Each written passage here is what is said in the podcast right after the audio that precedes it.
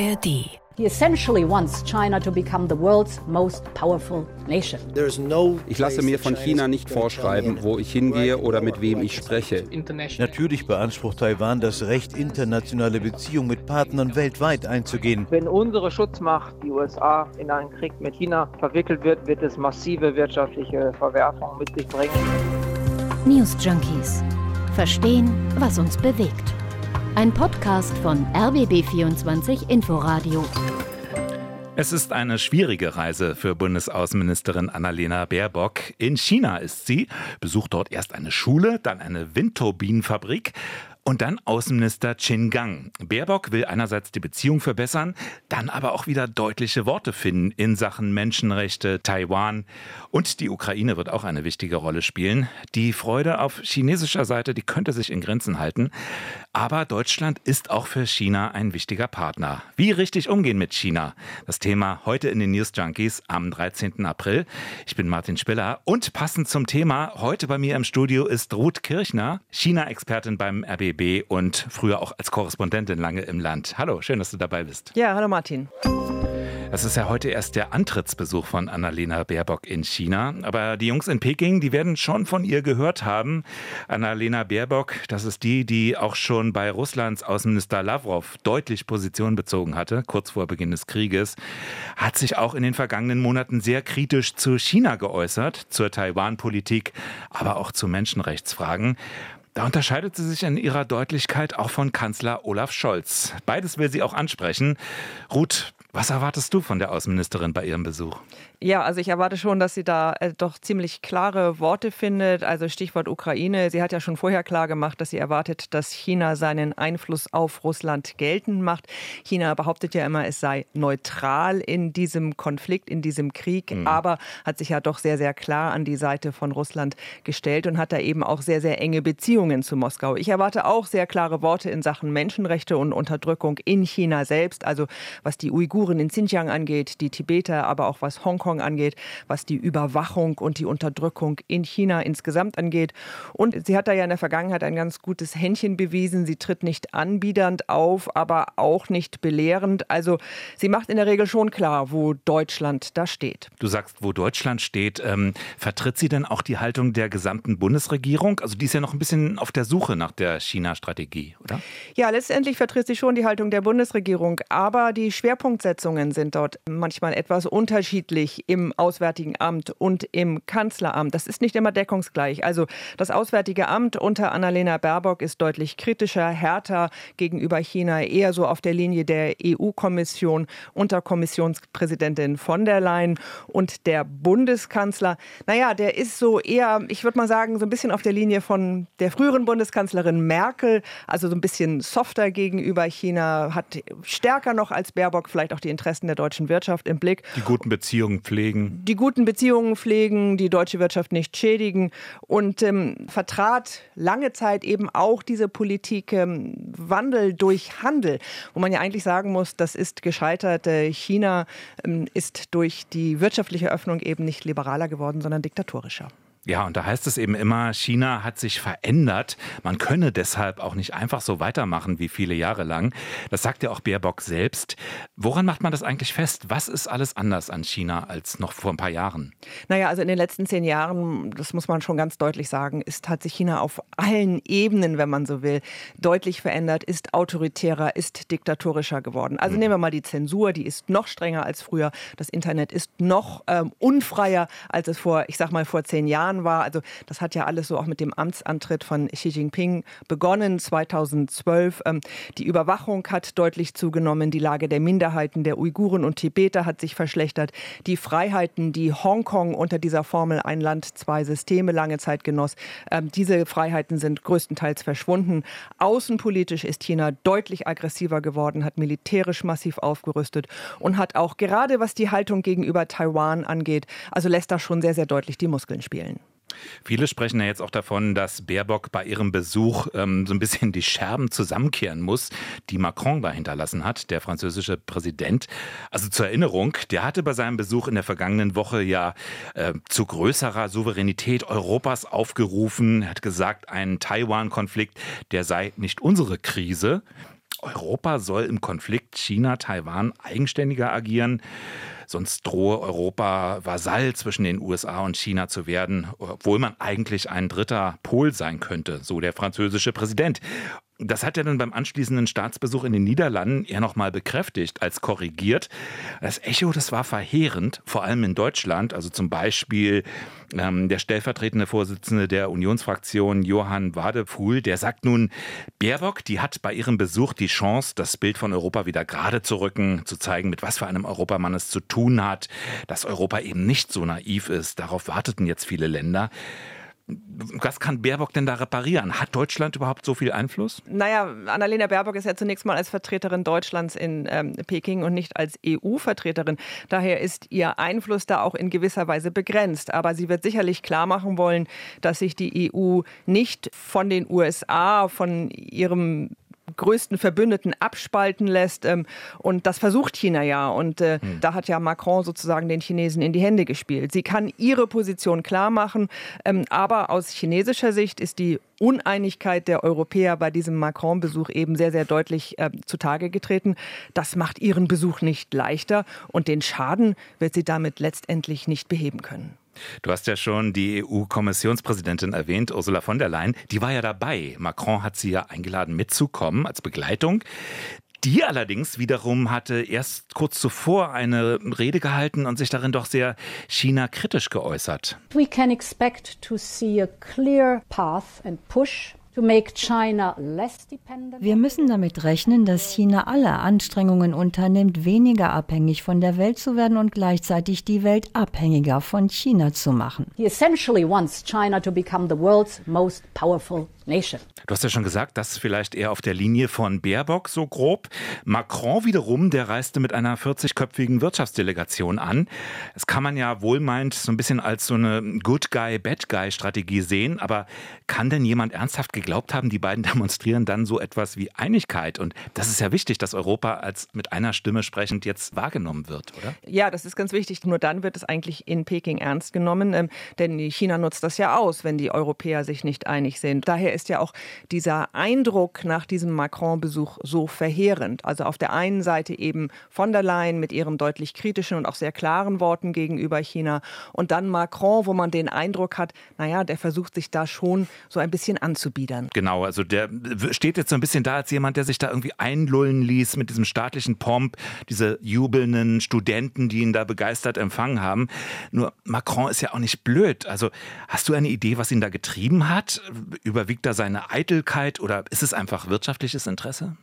Also ich persönlich sehe da so verschiedene Aspekte. Also auf der einen Seite glaube ich, dass Macron sich manchmal selbst überschätzt und dass er so ein bisschen glaubt, naja, wenn man jemanden dann so umschmeichelt, so wie er vielleicht versucht hat, Xi Jinping zu umschmeicheln, dann kann man den auch überzeugen und vielleicht so auf die eigene Linie, so ein bisschen mit Charisma.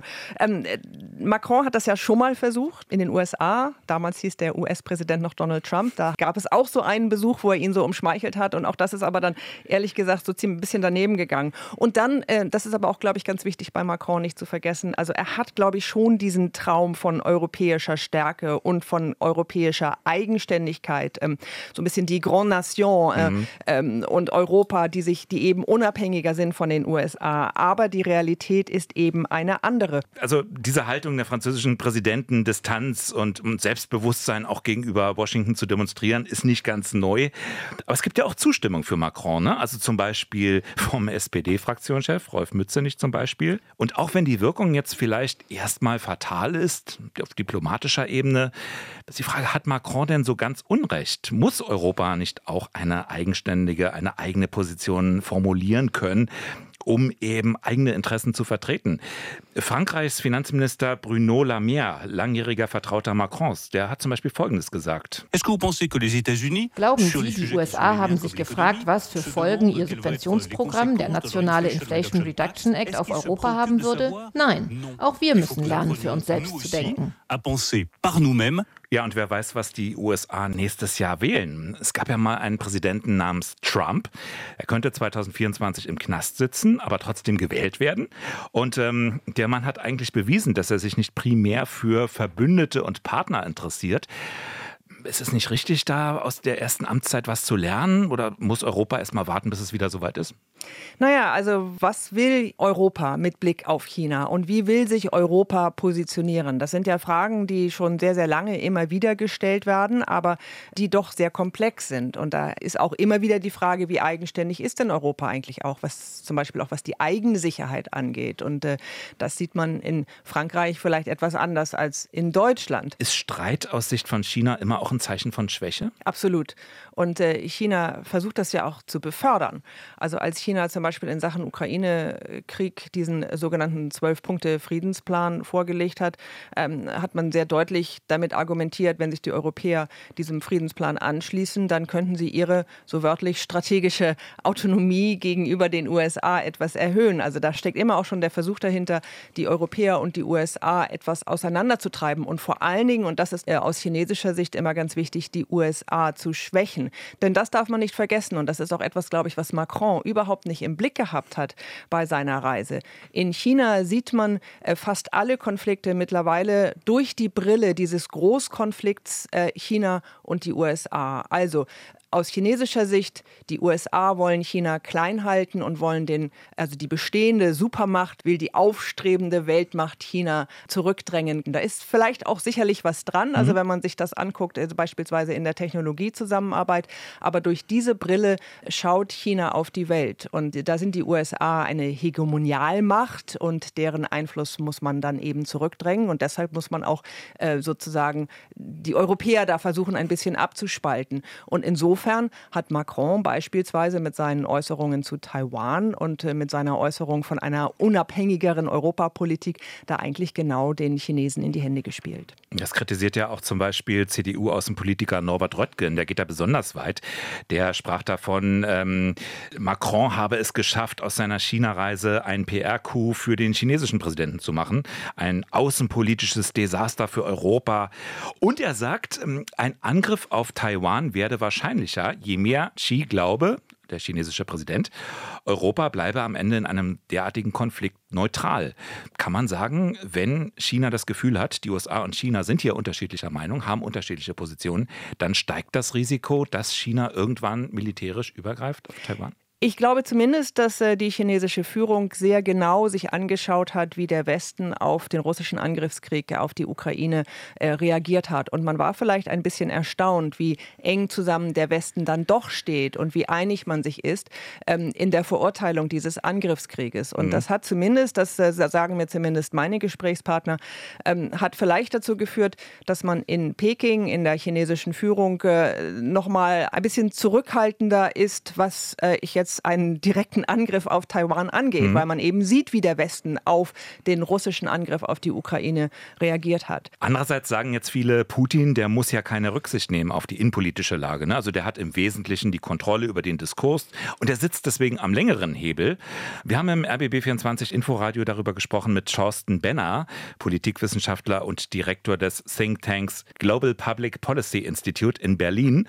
Und der sagte: Noch geht Xi genauso wie Putin davon aus, dass Demokratien eben nicht leidensfähig sind und dass wir der Sanktionen bald müde werden und dass Putin dann seinen Krieg weiterführen kann und davon würde auch Xi seine Lehren ziehen. Deshalb müssen wir bei den Sanktionen gegenüber Moskau hart bleiben, solange Moskau Krieg führt. Und gleichzeitig, unser Beitrag ist kein militärischer mit Blick auf Taiwan, aber gleichzeitig Peking mit den USA zu verstehen geben, dass unser Beitrag zur Abschreckung ist, dass wir die ähnliche Sanktionen technologischer und wirtschaftlicher Natur gegen Peking verhängen würden, falls es zu Gewalt greift. Und das ist jetzt die Frage, so Äußerungen wie die von Macron, ich will keine Sanktionen, das ist ja nicht mein Konflikt.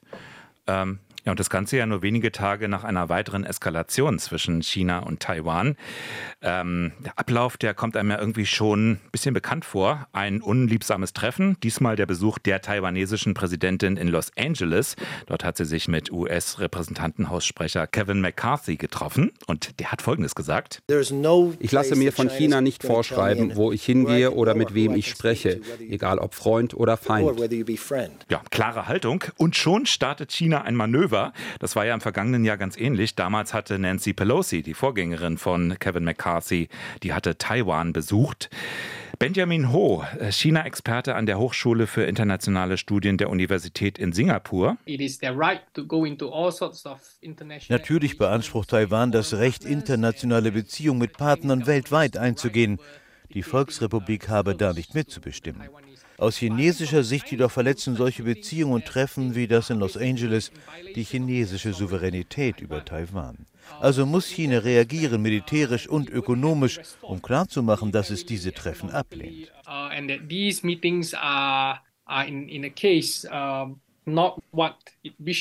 Ja, China sagt ja zum Beispiel auch, dass es gar kein taiwanesisches Außenministerium gibt. Das ist ja auch in sich schlüssig, aus der Logik heraus. Nur diesmal, dieses Manöver, da simulierten die chinesischen Verbände Angriffe auf Schlüsselziele in Taiwan, wie es hieß. Die übten eine Blockade der Insel, die Abriegelung, die Einkesselung Taiwans. Da wurde sogar scharfe Munition eingesetzt.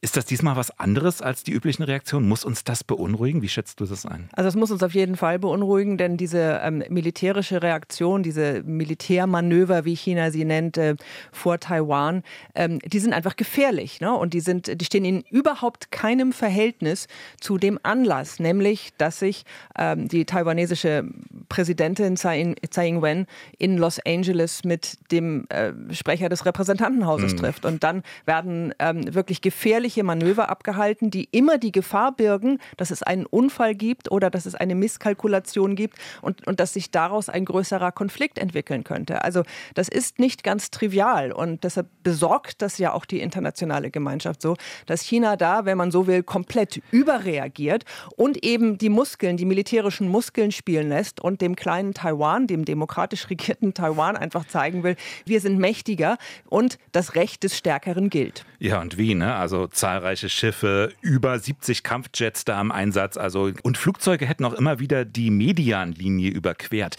Was bedeutet das eigentlich genau? Also die Medianlinie, das ist, wenn man so will, eine imaginäre Linie in der Straße von Taiwan. Das ist die Wasserstraße zwischen Taiwan, der Insel, und dem chinesischen Festland. Und es gibt ja keine offizielle Grenze, weil China ja Taiwan gar nicht anerkennt. Ja. Aber das ist sozusagen die Mittellinie genau in dieser Wasserstraße. Und das ist die inoffizielle Grenze, wenn man so will. Und jahrelang haben beide Seiten das respektiert. Aber immer, wenn Festland China Taiwan ganz besonders provozieren will, dann wird diese Linie überflogen. Genauso wie auch chinesische Kampfjets ja gerne in die Luftverteidigungszone Taiwans eindringen. Das ist nicht der Luftraum über Taiwan, sondern die Luftverteidigungszonen in dieser Region sind sehr viel größer angelegt, überlappen sich auch teilweise. Aber das ist immer da, wo es dann ganz besonders gefährlich wird, weil eben es so schnell zu irgendwelchen Unfällen kommen könnte oder eben auch zu Fehlinterpretationen und Misskalkulationen. Ja, also auf jeden Fall eine riesige Drohkulisse auch, soll abschrecken, Angst machen. Ist die Frage, wie die Menschen in Taiwan darauf reagieren, ob die davor noch Angst haben. Unser Korrespondent hat in Taiwan überraschend viele Menschen getroffen, die das, wie ich finde, überraschend gelassen sehen. Wir sind an so etwas gewöhnt, das ist keine große Sache. Das kennen wir doch schon seit vielen Jahren. China war immer so. Wir sind nervös, aber nicht besorgt. Die meisten Menschen hier haben keine Angst. Wir glauben, dass China keinen Krieg anfangen wird. Sie können schließlich auf andere Weise Druck auf Taiwan ausüben. Würde das starke China Krieg mit dem kleinen und schwachen Taiwan anfangen, dann würde die Welt das als Terror einstufen. Das ist jetzt natürlich nicht repräsentativ, aber der letzte Punkt, den finde ich sehr spannend. Muss China überhaupt einen Krieg führen, wenn es um Taiwan geht? Hat das Land nicht ganz andere Möglichkeiten, sich über kurz oder lang Taiwan einzuverleiben? Ja, absolut. Also natürlich könnten sie eine wirtschaftliche Blockade der Insel machen, also mit Schiffen, das, was man ja auch immer mal wieder simuliert hat, auch jetzt wieder. Wirtschaftlich sind Taiwan und Festland China ja auch relativ eng verbandelt, wobei natürlich Taiwan auch sehr, sehr stark versucht, eben mit anderen Weltregionen zu handeln und sich da sozusagen unabhängiger zu machen und sich auch rückzuversichern. Ja. Ne? Also dass man eben nicht nur von einem Partner abhängig ist. Aber den wirtschaftlichen Druck, den China ausüben kann, der ist schon gewaltig. Joe Biden suggeriert ja immer wieder, dass die USA helfen würden im Fall einer Aggression. Taiwan ist strategisch auch umgekehrt wichtig für die USA. Das Land ist ja einer der größten Hersteller von Computerchips. Washington liefert ja auch Waffen, Aber würden die USA, anders als im Falle der Ukraine, würden die tatsächlich militärisch zur Hilfe eilen, wenn Taiwan von China angegriffen wird? Dazu auch noch einmal Politikwissenschaftler Thorsten Benner. Momentan würde ich sagen, die Wahrscheinlichkeit ist deutlich über 50%, dass die USA in diesen Krieg selbst involviert werden würden. Anders als in der Ukraine, wo man die Ukrainerinnen und Ukrainer nur von weitem unterstützt. Und deshalb können wir uns auch einfach nicht wünschen, dass es für uns keine Auswirkungen hat. Wenn unsere Schutzmacht, die USA, in einen Krieg mit China verwickelt wird, wird es massive wirtschaftliche Verwerfungen mit sich bringen. Und anders als Macron zu glauben scheint, können wir uns da auch nicht schadlos halten oder heraushalten. Also ein Krieg in der Region, der hätte auf jeden Fall große Auswirkungen, auch für uns. Der Vergleich zwischen dem Konflikt jetzt um die Ukraine und Taiwan ist ohnehin ein bisschen schwierig, wird dieser Tage immer mal bemüht, nicht nur wegen der größeren Abhängigkeiten. Was mich interessiert, angesichts all dessen, was da dranhängt, warum ist eigentlich Taiwan für China so wichtig? Und woher kommt diese Überzeugung in Peking zu sagen, das ist ein Teil von uns? Weil es nur ein China geben darf? Oder ist das einfach geostrategisches Interesse? Oder ist es auch die Systemfrage? Also immerhin ist ja Taiwan demokratisch verfasst. Das würde ja auch wieder passend zu Putins Sorge vor einer demokratischen, vor einer westlich orientierten Ukraine vor der eigenen Haustür. Naja, da muss man ein bisschen in der Geschichte zurückgehen. Also es ist zwar so, dass Taiwan nie Teil der Volksrepublik war. Insofern, wenn Xi Jinping von Wiedervereinigung spricht, ist das eigentlich nicht richtig. Ja. Ja. Aber natürlich, dieses Ziel hat er schon oder hat China seit vielen, vielen Jahrzehnten. Also Taiwan wird als quasi abtrünniger Landesteil behandelt, als abtrünnige Provinz, die eingegliedert werden müsse in Festlandchina. Wenn man in der Geschichte zurückgeht, dann ist es so, dass Taiwan im 17., aber auch im 19. Jahrhundert durchaus Teil auch mal Chinas war, also des damaligen Kaiserreiches. Aber dann vor 1949 war ja Bürgerkrieg in China und die unterlegenen Nationalisten, die Kuomintang, sind dann nach Taiwan geflohen und haben dort ihren eigenen Staat errichtet, während die Kommunisten unter Mao Zedong eben die Volksrepublik 1949 gegründet haben. Mhm. Und in den ersten Jahren nach dieser Gründung, ich will jetzt nicht zu tief in die Geschichte eingreifen, das ist ja kein Geschichtsseminar hier. Und in den ersten Jahren nach Gründung der Volksrepublik war eben die kommunistische Volksrepublik international nicht anerkannt von vielen anderen Ländern.